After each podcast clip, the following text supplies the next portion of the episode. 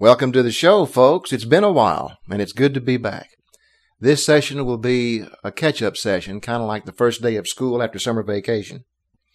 I want to go back a few sessions and review the drama that's unfolding, not only to refresh our memories and catch up, because it has been a while, but also to take in the majesty of the overall design of what's actually unfolding before us.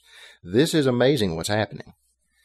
Quite a few sessions ago in John chapter 7, Jesus surprised everyone when he showed up in Jerusalem for the Feast of Tabernacles. Everyone there knew the religious leaders were seeking to kill Jesus, so they were wondering if he would even show up. And if he did, then what? Well, not only did he show up, but when he showed up, he marched straight up into the temple courts to teach. And he didn't just teach a turn the other cheek sermon like he had before. He taught that his authority came from God his Father. He taught that his origin was from God his Father. He taught that after a little while he would depart and go back to God his Father. And then he said, If any man thirst, let him come to me and drink. And he who believes on me, as the scripture has said, out of his belly shall flow rivers of living water. The promise of the living water, just as it did for the woman at the well, folks, symbolized the permanent and continual life giving refreshment of God's presence Himself, the Holy Spirit, permanently infused into the inner self, the heart, the soul, the belly of the believer. And the religious leaders must have been fit to be tied listening to this. Because from their self absorbed perspective, here's what they heard. They heard, hey everyone, you don't need these religious leaders anymore. Come to me. And after you do that, you won't even have to come to the temple anymore because I'm going to make you the temple. Before Jesus came, if you wanted to drink in God's presence in a personal way, you had to travel from wherever you were and go to the temple in Jerusalem. That's where the light of God's presence was in the Holy of Holies in the temple. And even then, you couldn't just march into the Holy of Holies, the inner room where the light of God's presence was. Only the high priest could do that in certain times a year. You could only reach God through the rituals and the authority of the priesthood. And that's the way it was for a very long time. That's what the religious leaders were used to. You came to the temple and then you came to them.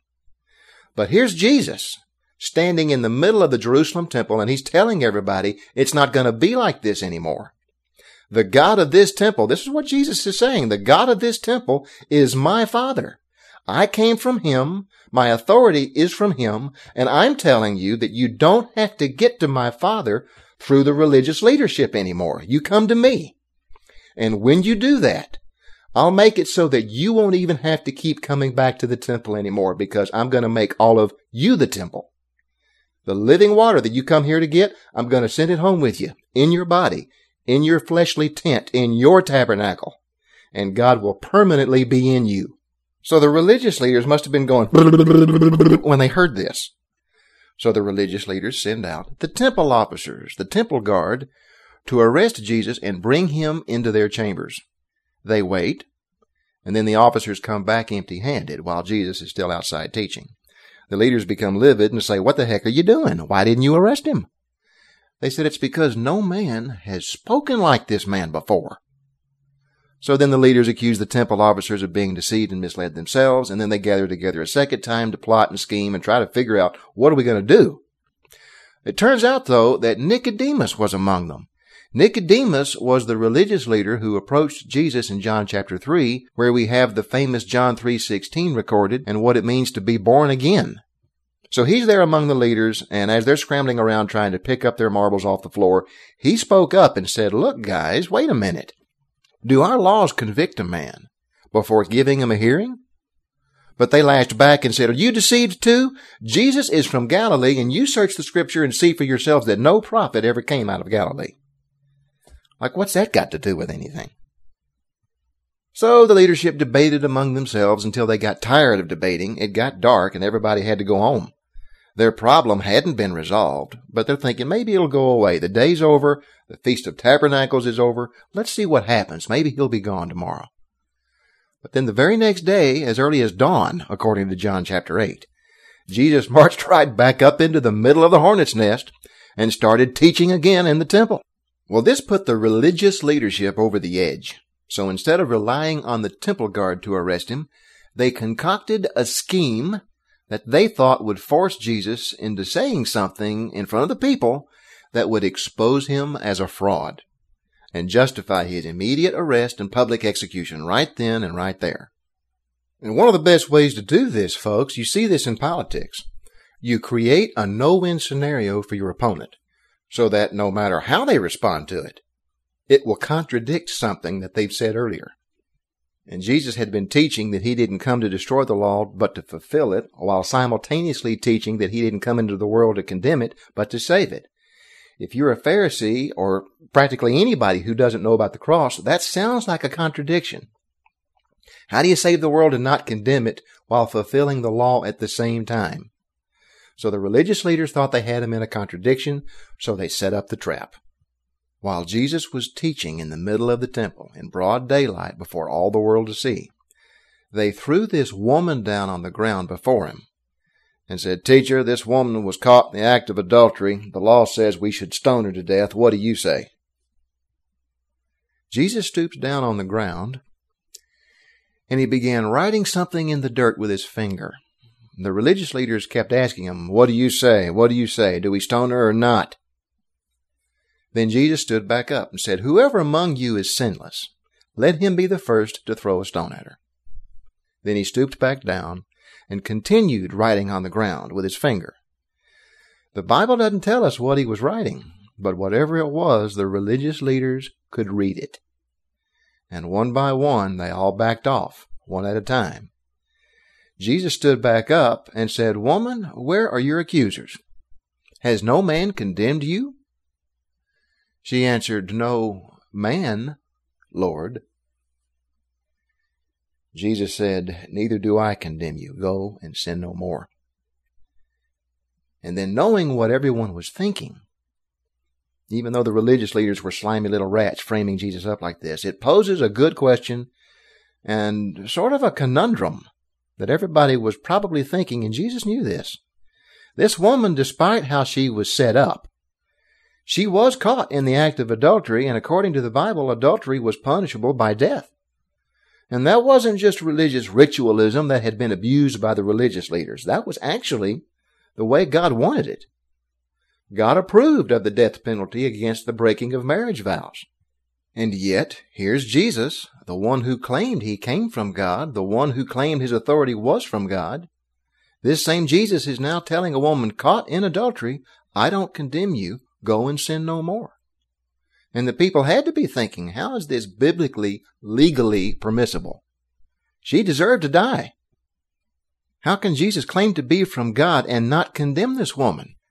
And knowing that's what they were thinking, Jesus said to everybody, It's because I am the light of the world. He who follows me shall not walk in darkness, but have the light of life. Jesus would soon take upon himself her sin and accept condemnation on her behalf, fulfilling the last letter of the law while simultaneously not condemning her. Now, the religious leaders are still trying to catch Jesus in a contradiction, and they remembered him earlier saying something to the effect that he never testified of himself. So they said, wait a minute, wait a minute, you can't say you're the light of the world. You said you don't testify about yourself. You only say what God wants you to say. And Jesus said, I never said I don't testify about myself. I said that I never testify on my own accord. Everything I say is what my Father wants me to say, and it's true. And my Father also testifies about me. And they said, Really? Where is your Father? Jesus said, You know my Father as little as you know me. If you knew me, you would know my Father. I am going away, and you will look for me and die in your sin.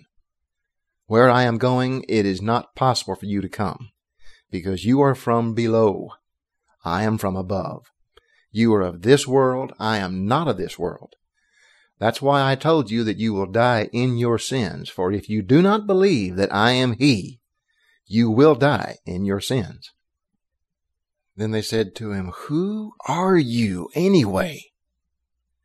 Jesus said, I am exactly what I've been telling you from the beginning. I have much to say about you and to judge and condemn, But he who sent me is true, and I will tell the world only the things that I have heard from him. When you have lifted up the Son of Man, you will realize then that I am he, and that I do nothing of myself, but only as my Father has taught me. And he who sent me is ever with me. My Father has not left me alone, for I always do what pleases him. And then as he said all of this, Jesus knew that many in the crowd were believing him. So instantly he shifted his focus away from the religious leaders and onto those who were believing him and said, If you continue to abide in my word, then you are truly my disciples, and you shall know the truth, and the truth will make you free. But then the religious leaders said, We are descendants of Abraham. Abraham is our father, and we've never been in bondage to anyone, so what do you mean, make us free? Jesus said, anybody who sins is a slave to sin. But if the Son makes you free, you will be free indeed. If you were Abraham's children, then you would do the works of Abraham. But you seek to kill me, a man who has done nothing but tell you the truth, which I've heard from God. Abraham wouldn't be seeking to kill me. So you aren't doing the deeds of Abraham. You're doing the deeds of your father. Then they said, We were not born of fornication like you. We have one Father, even God. And then Jesus said, If God were your Father, you would love me. For I proceeded forth and came from God. I didn't come on my own authority. He sent me. Why don't you understand what I'm saying? It's because you can't hear my word. You are of your father, the devil. And the lust of your father, which is to kill me, is what you will do. He was a murderer from the beginning and doesn't abide in the truth because there is no truth in him. Whenever he speaks a lie, he speaks of his own and does what is completely natural for him, for he is a liar and the father of lies. That's why you don't believe me. It's because I tell you the truth. Which of you can convict me of any sin? And if I say the truth, why don't you believe me? He that is of God hears God's words. So you don't hear God's words because you are not of God. Then they said, Aren't we right when we say that you're a Samaritan and that you have a demon? And Jesus said, I don't have a demon. I honor my Father, and you dishonor me. I don't seek my own glory. There is one who looks after that. He seeks my glory, and he is the judge. But truly I say to you, if a man keeps what I'm saying, he shall never see death. Then they said, Well, now we know you have a demon. Abraham is dead, and the prophets are dead. But you say if a man keeps what you're saying, he shall never see death? So are you greater than our father Abraham, who is dead, or the prophets who are dead?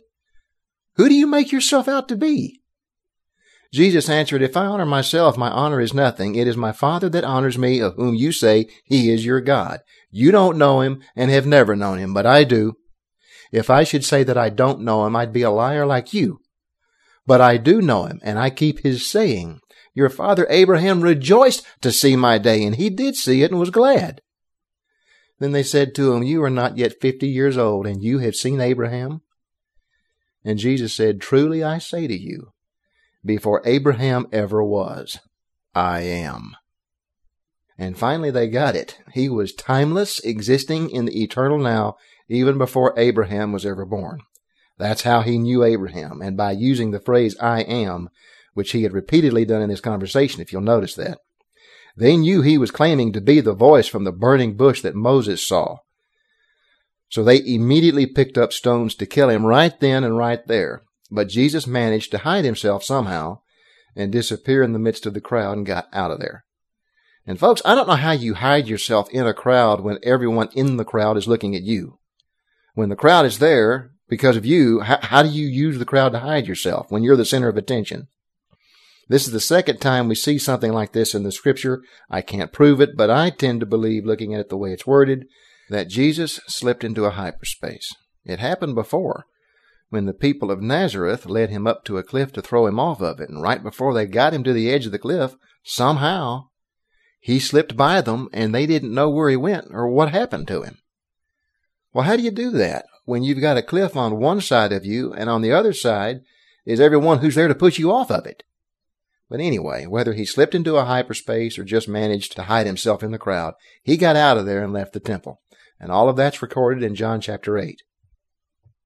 In John chapter 9, Jesus ran into a guy who had been blind from his birth. And according to Jesus, he was born blind so that the works of God would be made to manifest in him at this point in history. So this isn't just a random healing, this was a predestined healing, foreordained before the foundation of the world. And when Jesus healed him, instead of placing his hand over the man's eyes and making him able to see again, something that he had done before, he did something special this time. He wanted to give this man his eyesight back, but he wanted to make a statement using symbolism. The first thing he did, he spat on the ground, and the ground was always a symbol of the cursed earth, the curse of sin. In John chapter 8, he wrote into the ground with his finger, probably writing the Ten Commandments before asking if anyone there could be called sinless. Well, now in John chapter 9, he's spitting on the ground. After spitting on the ground, he made clay out of the mud he created and then placed this clay over the man's eyes. Now, if you pay attention to what Jesus has been saying, you can almost predict where he's going with this. This man was physically born blind, but all of us are born blind spiritually. And it's the curse of sin that all of us inherit from our birth. And it makes us blind to spiritual things. So Jesus replicates our spiritual condition when he places a symbol of the curse of sin onto the man's eyes who was born blind. And then Jesus tells him to go wash in the pool of Siloam, which by interpretation means sent. This would symbolically represent the cleansing and baptism of the Holy Spirit, the living water.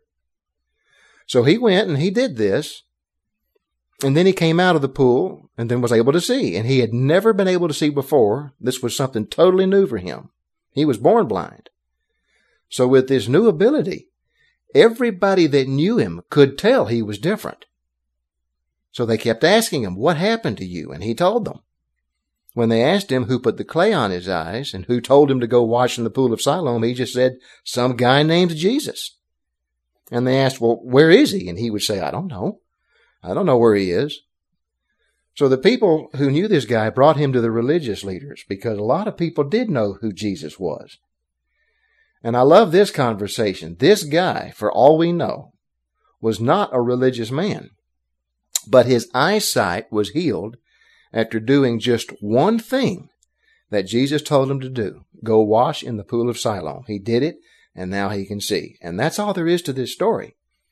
That's all he has to say to anybody. He doesn't know who Jesus is, but the religious leaders do, and they're not happy about this. The first thing they found out was that this event happened on a Sabbath day, so that set them off. And before they asked this fellow any questions about how this miracle happened, they wanted him to know first that this man Jesus who did this was not of God.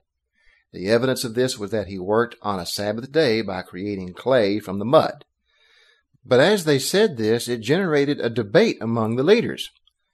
Some of them wondered how a sinful man working on the Sabbath day could do such miracles if he wasn't from God. So they asked the guy who had been healed, What do you think of this guy, Jesus? And the guy thought about it and said, I think he's a prophet. Well, the religious leaders didn't even like that, and then they started to wonder if this healed man wasn't a fraud. So they summoned his parents to see if he had really been born blind. And when the parents got there, the leaders asked them, Is this your son who you say was born blind? And if so, how is it that he can now see? And his parents said, We know that this is our son, and we know that he was born blind. By what means he now sees, we do not know, or by who it was that opened his eyes, we do not know. He is of age, you ask him, and let him speak for himself. So they summon up this guy again. And by now he's getting irritated with these religious leaders. They ask him the same questions all over again about how he was born blind, about what Jesus did with the clay, what he told him to do in the pool of Siloam. And this guy says, I've already told you all this. He put clay on my eyes, told me to wash in the pool of Siloam. I washed in the pool. Now I can see. The end. What do you want from me?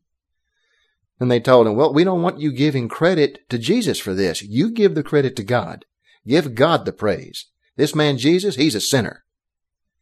And the guy said, I don't know if he's a sinner or not. All I know is that before I was blind, now I can see. That's it. Then they said to him, Well, tell us, what did he do to you? How did he open your eyes? And the guy said, Oh my gosh, seriously? We're going to go through this again? I told you already, but you wouldn't listen. So why are you asking me again? Are you interested now? Now you're ready to listen? Do you want to become his disciples too? And the religious leaders picking up on his sarcasm said, No, we're disciples of Moses. You're the one who's a disciple of Jesus. We're disciples of Moses because we know that God spoke to Moses, but we don't know whose voice is speaking to Jesus or where he came from or anything about him. And the guy said, Well, isn't that a marvelous thing? There, here we have a man who has opened my eyes, eyes that were blind from my birth, and yet you don't know where he came from or anything about him. That's amazing. You can see nothing, but I can see fine. Now, how did that happen? And before the religious leaders could respond, he continued and said, Yes, I know God does not hear sinners, but God does hear those who worship him and do his will, correct? So how could this man Jesus be doing what he's doing? For since the world began, it has never been heard of or reported from anybody anywhere that a man gave sight to a man who had been blind from his birth. If this man Jesus were not of God, he could do nothing. Well, I don't think the religious leaders were used to being lectured like this before, so they ripped into this guy and said, You were born in sin from the top of your head to the bottom of your feet, and you presume to teach us? And they threw him out and banished him from the synagogues. Jesus heard about it and caught up with him and asked him, Do you believe and trust in the Son of God? And the man said, Who is he, Lord, that I might believe and trust in him? And Jesus said, You have seen him, and it is he who is now talking with you. And the man, the man said, Lord, I do believe and trust in you. And the man worshiped him right there. And then Jesus told him, It's because of judgment that I came into this world, so that those who cannot see might be able to see, and so that those who think they see might be made blind. But then the religious leaders caught up with them both and said to Jesus, Are we blind also? And Jesus said, If you were blind, you wouldn't be guilty, but because you say you can see, your guilt remains. Jesus continued speaking according to John chapter 10 and said, Truly I say to you, he who doesn't enter through the door into the sheepfold, but climbs up some other way, is a thief and a robber. But he who does enter through the door is the shepherd of the sheep. To him the gatekeeper opens, and the sheep hear his voice, and he calls his own sheep by name and leads them out. He goes before them, and the sheep follow him, for they know his voice. But a stranger they will not follow, but will flee from him instead, because they don't know the voice of strangers. And then explaining this parable to those who didn't understand, Jesus said, I am the door of the sheep. All that ever came before me were thieves and robbers, and the sheep did not hear them. I am the door, and if any man enters through me, he shall be saved, and shall go out and find pasture. The thief only comes to rob, kill, and destroy. I come that they might have life, and that they might have it more abundantly. I am the good shepherd. The good shepherd gives his life for the sheep. But he who's just a hired servant, who merely serves for wages, who is neither the shepherd nor the owner of the sheep, when he sees the wolf coming, he deserts the sheep, runs away, and the wolf chases them and scatters the sheep. The hired servant runs away because he's just a hired servant and doesn't really care for the sheep. But I am the good shepherd, and I know my sheep, and I am known by my sheep. As the Father knows me, so I know the Father, and I lay down my life for the sheep. And there are other sheep that I have which are not of this fold of the present. I must bring them also, and they shall hear my voice, and there shall be one fold and one shepherd. Therefore does my Father love me, because I laid down my life, that I might take it again. No man takes it from me, but I lay it down of myself. I have power to lay it down, and I have power to take it again. This commandment have I received of my Father. And then again, as usual, after Jesus spoke, there was a division among the religious leaders for this teaching. Many of them said, He has a demon and he's crazy. Why do you keep listening to him? But others said, These are not the words of him who has a demon. Can a demon open the eyes of the blind?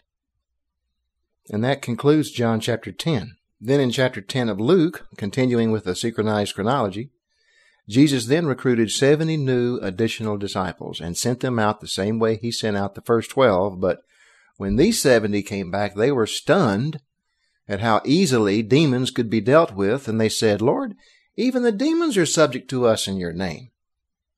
And Jesus said, That's no surprise. You know how fast lightning moves from the sky to the ground? That's how fast I saw Satan fall from heaven. And behold, I have given you power to tread on serpents and scorpions, idioms for different kinds of demons, and over all the power of the enemy, and nothing shall by any means hurt you. But don't rejoice over the fact that the spirits are subject to you. Don't get a big head over this, but rather rejoice that your names are written in heaven. And then Jesus rejoiced in spirit and said, Father, thank you. Thank you that you have hidden these things from the so-called wise and intellectual, and instead you have revealed them to babes, for it seemed good in your sight to do so, Father. And then speaking aloud to be heard by everyone who was there, Jesus said, All things are delivered to me from my Father. No man knows who the Son is but the Father, and no man knows who the Father is but the Son and those to whom the Son will reveal him. And then he turned to his disciples and said privately, Blessed are the eyes which see the things that you see. For I tell you, many prophets and kings desired and longed to see the things which you see and hear the things which you hear. And it was about that time that a certain expert in the Mosaic law stood up, and testing Jesus, he said, Master, what shall I do to inherit eternal life? Jesus said to him, Well, what's written in the law? How do you read it?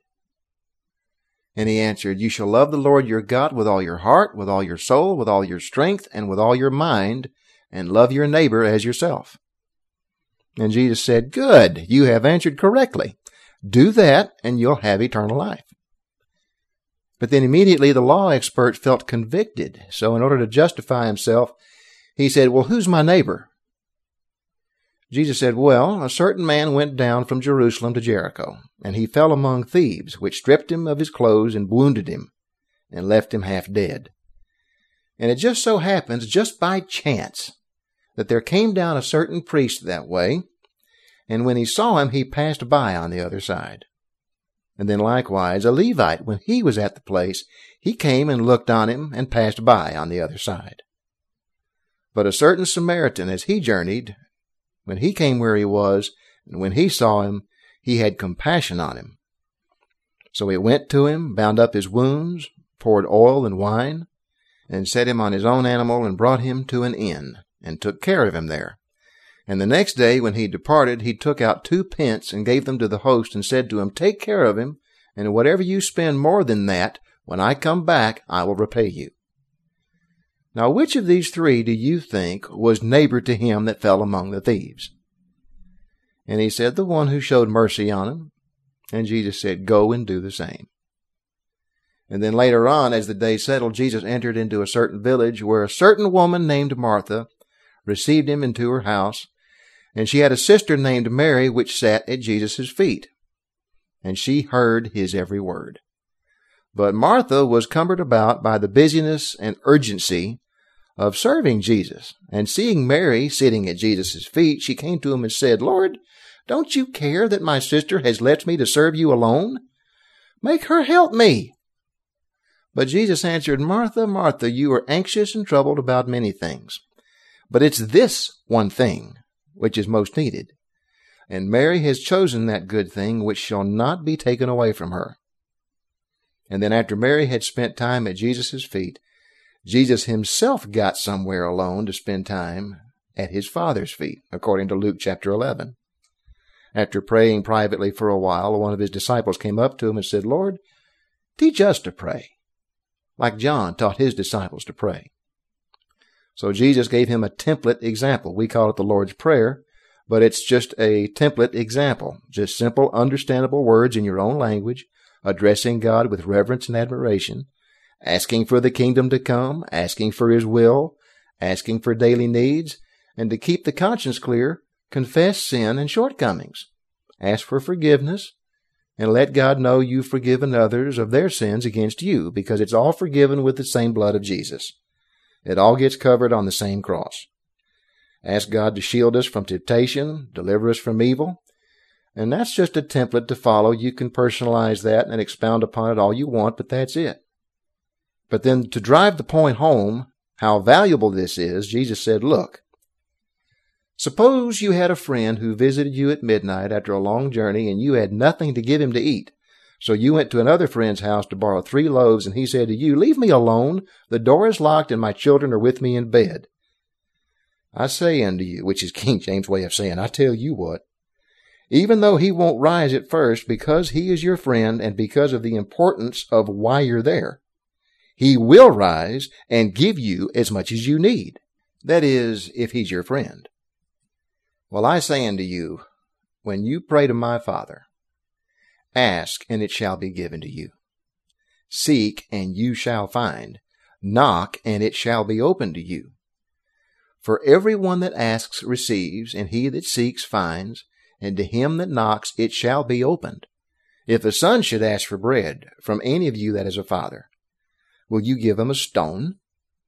Or if he asks for a fish, will you give him a serpent?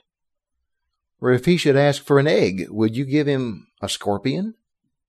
Of course not. Well, if you then, being evil as you are, know how to give good gifts to your children, then how much more shall your heavenly Father give to them that ask him?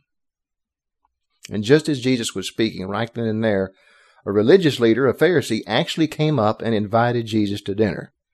So this was one of the few religious leaders who didn't want him arrested and put to death, at least we don't think so but he was still a legalistic religious leader, so it was only a matter of time before Jesus said or did something that wouldn't meet with his approval.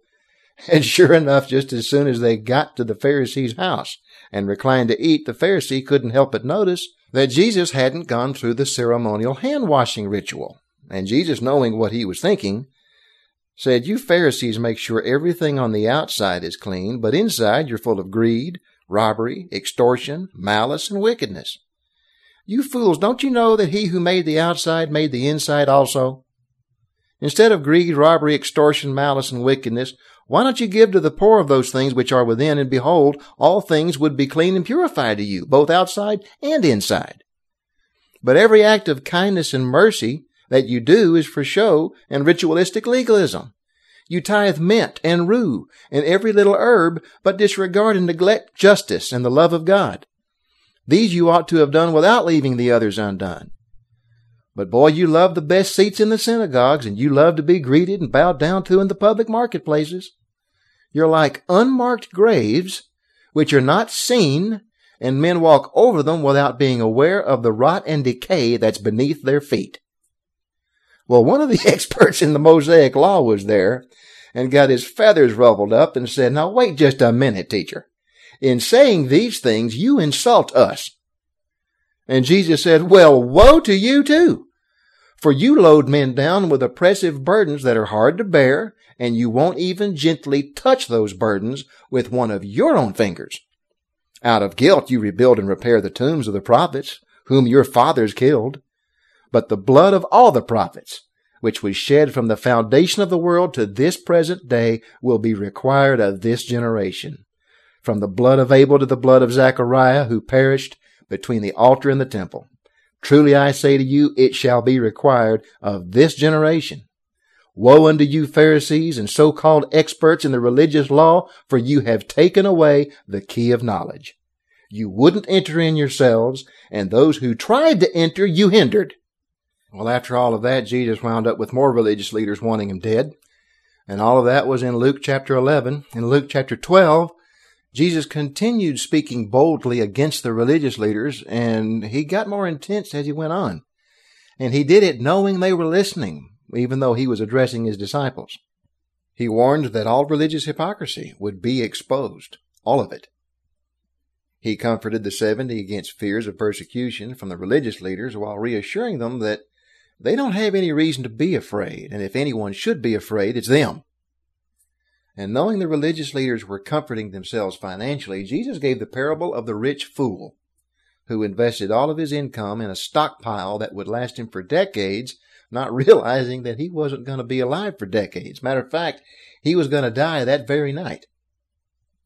Then Jesus repeated what he had said before about seeking first the kingdom of God and his righteousness, which, by the way, folks, we seek his righteousness, not ours. We don't find the kingdom through our own righteousness. We find it seeking God in His righteousness. But Jesus repeats what he said about investing in the kingdom rather than investing in everything that's going on down here, whether it's finances, entertainment, politics. It's okay to be involved in those things, but it's not okay to be invested in those things. They don't, or at least they shouldn't form our identity. I'm not a Republican or a Democrat. I'm an adopted son of the coming King. When he gets here, there will be no separation of church and state. There will be no elections, and every knee shall bow, and every tongue shall confess that Jesus is Lord. I'm invested in that kingdom. It's coming. Whether people are ready for it or not, it's coming. Don't know when it's coming, but it's coming. And when it does, it will not be moved. It will not expire. Invest in that.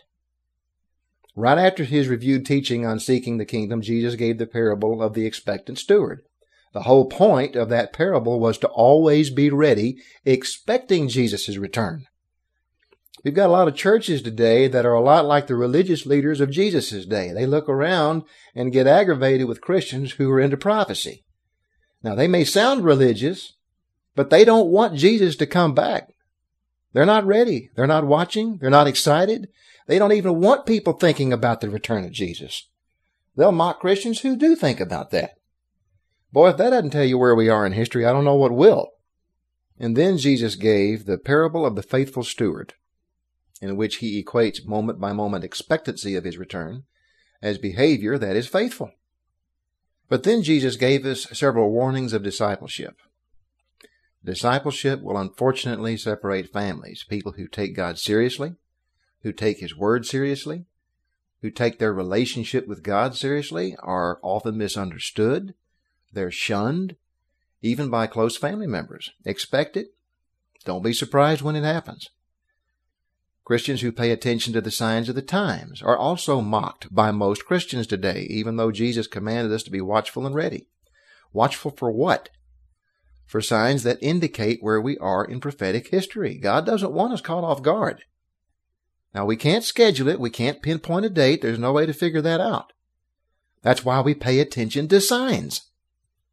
Jesus rebuked those who couldn't discern the signs of the times toward the end of Luke chapter 12.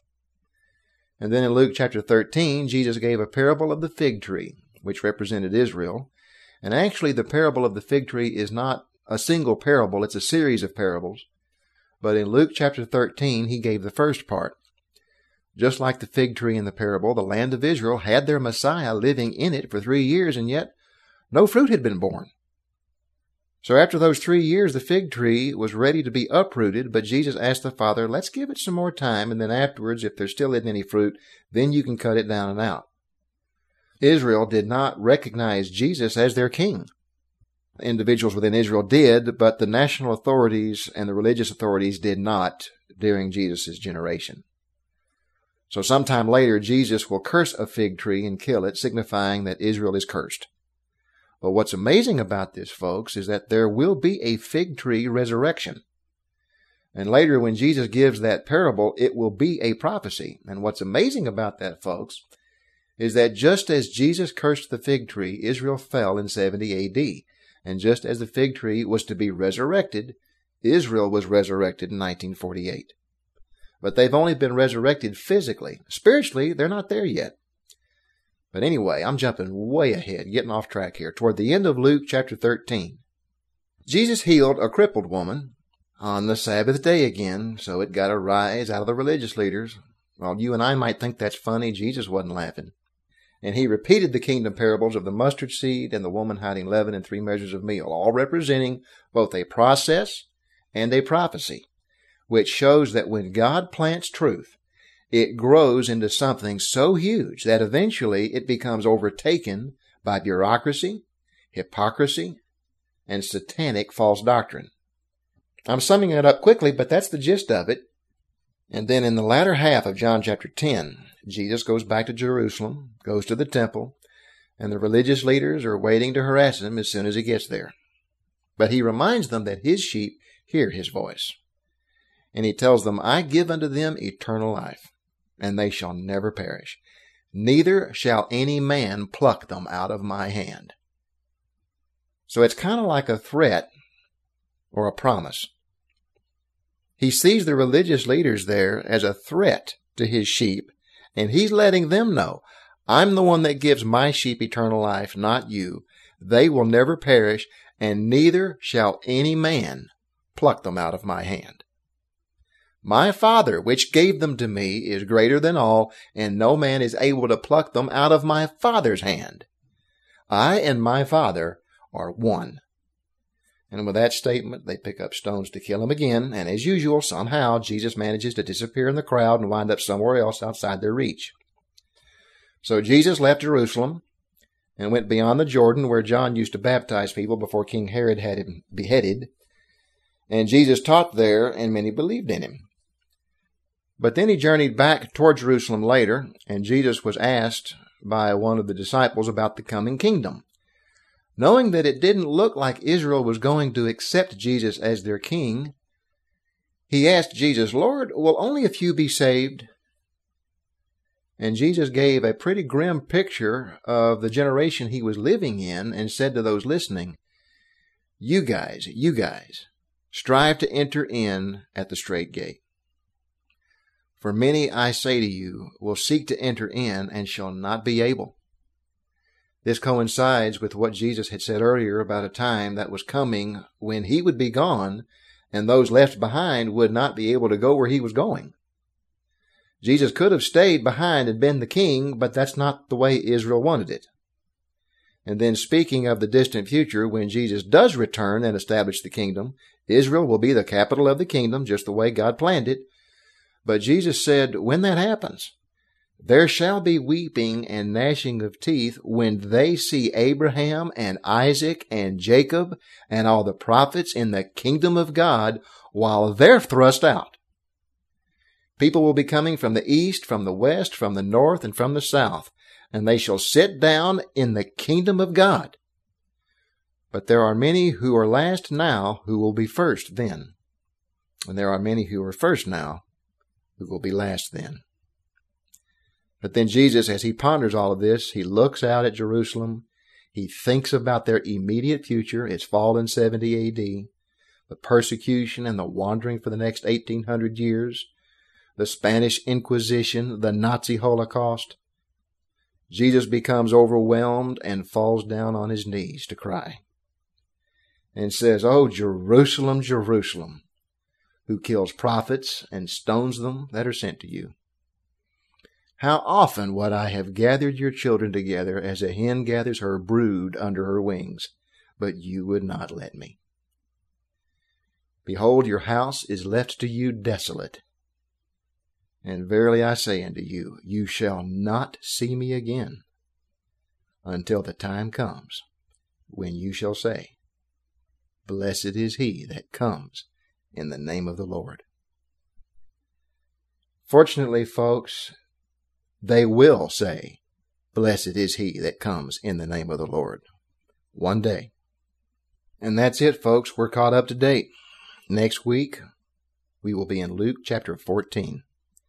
Until then, we're out of here. Take care.